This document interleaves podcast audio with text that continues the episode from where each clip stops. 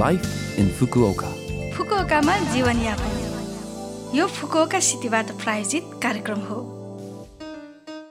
नमस्ते ओहाई गोजाइमास म सरिता यो छोटो समयको कार्यक्रम लाइफ इन फुकुओकामा तपाईँहरूको लागि फुकुओकामा आरामदायक जीवनयापन गर्न तथा बाहिर निस्कँदा वा दैनिक जीवनमा आवश्यक पर्ने जानकारीहरू नेपालीमा दिने आइरहेकी छु। हरेक हप्ताको बिहिबार यो कार्यक्रम म सरिताको साथ सुन्न सक्नुहुन्छ। छोटो समयको हाम्रो कार्यक्रम सुन्दै गर्नुहोला। फुकुओकामा जीवनयापन आज मैले सोमेनको छोटो जानकारी लिएर आएकी छु। सोमेन पिठोबाट बनेको पातलो नुडल हो। जापानमा यो प्राय गर्मी मौसममा खाइन्छ। यो पुरातन समयमा चिनबाट जापानमा ल्याएको भनिन्छ। यसलाई तातो पानीमा उमालेर बरफको पानी वा धाराको पानीमा चिसो पारेर त्यसपछि पानीबाट निकालेर चिसो सससँग खाइन्छ। त्यस्तै तातो पानीमा उमालेको सोमेनलाई तिते करेला वा ग्रीष्मकालीन तरकारीहरू मासु आदिसँग मिसाएर तेलमा भुटेर खान पनि धेरैले मन पराउँछन्। पक्कै पनि यसलाई तातो सुपमा दुबार खान पनि स्वादिष्ट हुन्छ। सुपर मार्केट र कम्पनीहरूमा सजिलै र सुपथ मूल्यमा पाइन्छ। गर्मीको यस मौसममा खान नरुचाउने बेला तपाईँहरू पनि पक्कै खाएर हेर्नुहोला। जीवनयापन।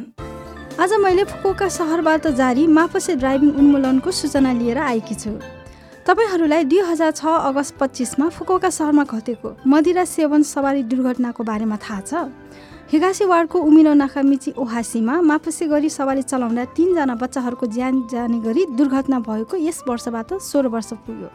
फुकुओका सहरमा यस दुर्घटनाको कारण मादक पदार्थ सेवन गरी सवारी चलाउन रोक्नका लागि विभिन्न प्रयासहरू हुँदै आइरहेको छ तर पनि यो अहिलेसम्म रोकिएको छैन। दुई हजार एक्काइसमा मापसेका कारण तेइसवटा दुर्घटनाहरू भएको पाइन्छ।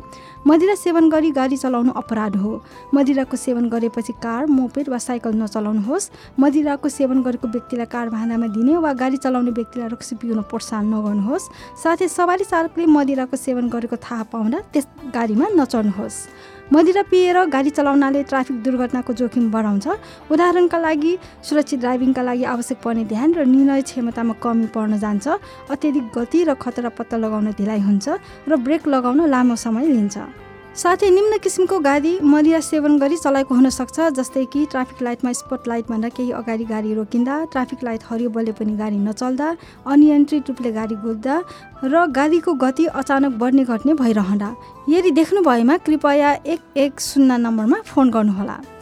मदिरा सेवन गरी सवारी नचलाउँ चलाउन नदियौँ गर्नेलाई माफी नदियौँ र व्यवस्था नगरौँ भन्ने दृढ इच्छा शक्ति प्रत्येक व्यक्तिमा हुन आवश्यक छ। हामी सबैले मापसी ड्राइभिङलाई बन्द गरौँ। यो फुकुवाका सहरबाट जारी सूचना थियो। यो हप्ताको लाइफ इन फुकोका कार्यक्रम तपाईँहरूलाई कस्तो लाग्यो? लभ एफएमको होम पेजमा गएर लाइफ इन फुकोका नेपाली भनी खोजी कास्टबाट पनि यो कार्यक्रम तपाईँको मिल्ने समयमा सुन्न सक्नुहुन्छ। ब्लगबाट पनि जानकारी पाउन सक्नुहुन्छ तपाईँहरूले मेसेज पठाउन सक्नुहुन्छ र मेसेज पठाउनु हुँदा हाम्रो इमेल ठेगाना रहेको छ seven six one eight the rate love FM dot co dot JP आज जाँदा जाँदै दिपक बजाचार्यको बिहाल गीत तपाईँहरू सबैको लागि राख्दै बिराउन चाहन्छु। तपाईँहरूको दिन शुभ रहोस्। नमस्ते!